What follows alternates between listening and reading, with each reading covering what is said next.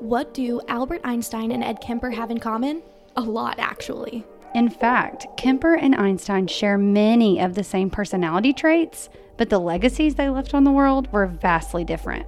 I'm Courtney. And I'm Destiny. Together, we're going to dive deep into the character of various murderers to analyze their personalities. Each week, we'll discuss a new infamous serial killer.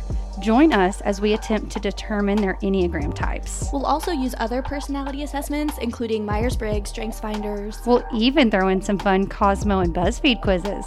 Let's take a look at some people who have proved to have a killer personality.